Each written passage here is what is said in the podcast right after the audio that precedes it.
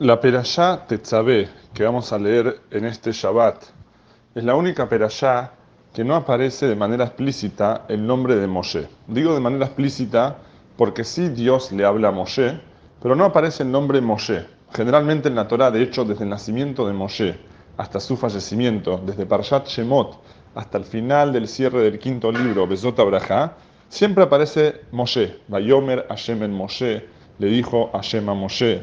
Vayedaber Hashem el Moshe, le habló Hashem a Moshe. Siempre aparece Moshe. En esta perashá no aparece. Por supuesto que acá tiene que haber un mensaje. Otro punto para meditar que llama la atención es esta semana, Tetzabé, siempre cae en la semana del nacimiento de Moshe y del fallecimiento de Moshe, ya que Moshe nació y falleció el mismo día, el 7 de Adar, en 120 años de diferencia. Pero el 7 de Adar es el fallecimiento de Moshe. Nuevamente, llama la atención, justo en la semana que nace Moshe, justo en la semana que fallece Moshe, ahí no aparece la palabra Moshe. ¿Qué hay atrás de esto? Tercer punto para meditar. Decimos que Moshe no aparece, pero si nos fijamos, comienza la perashá, Beata tetzabe et bene Israel. Dios le dice a Moshe, sin decir la palabra Moshe, y vos le vas a ordenar al pueblo de Israel.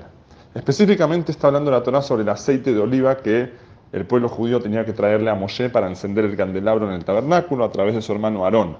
Pero dice que Moshe es el que ordena. La pregunta es, conocida, ¿por qué dice que Moshe es el que ordena? Moshe solamente es el que transmite el mensaje divino para que el pueblo judío haga las órdenes divinas.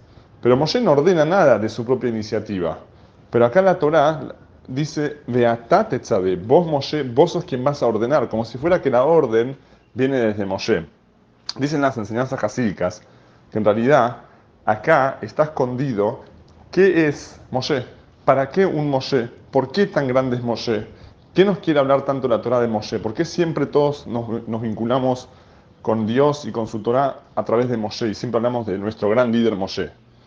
Porque en realidad la palabra tetzaveh, la palabra mitzvah, que lo traducimos siempre como precepto, como orden, viene de la palabra conectar, unir. Y eso es lo que exactamente nos dice la Torah. Moshe, esta semana naciste, Moshe, esta semana falleciste. Moshe, tu vida, ¿sabes qué es? Tetzaveh, sos el conector, sos el puente para que el pueblo judío pueda conectarse con Dios. Y por supuesto que la pregunta surge, pero ¿cómo? Si los judíos tenemos todos un alma y los judíos fuimos elegidos como el pueblo elegido. Entonces, ¿para qué necesitamos a alguien como Moshe que nos junte, que nos una con Dios? La respuesta se encuentra con el hecho que nos enseñan las enseñanzas hasídicas que cada judío tiene fe.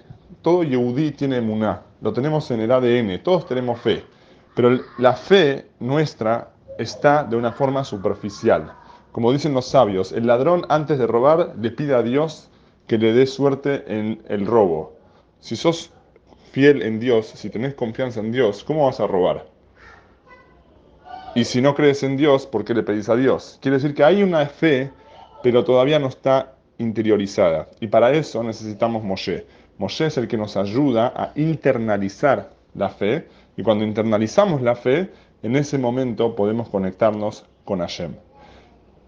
El mensaje también tiene una claridad, una actualidad. Porque el Zohar dice que en cada generación hay un Moshe. Y ese Moshe en nuestra generación es el rey de Lubavitch. El rey de Lubavitch dijo claramente que él es el último líder, el último Moshe hasta la venida del Mashiach. Y a través de sus enseñanzas, a través de su ejemplo, a través de sus pedidos, gran parte estudiar y profundizar en las enseñanzas hasídicas y gran parte ser conscientes de que Mashiach está viniendo y ser conscientes de que todo lo hace Hashem y mostró con sus milagros y con sus enseñanzas y etcétera, etcétera, esa de cuando uno se conecta con él, se está conectando con Moshe. Cuando uno se conecta con el Rebe, se conecta con Moshe, entonces puede internalizar su fe y así estar conectado con Hashem. Shabbat Shalom.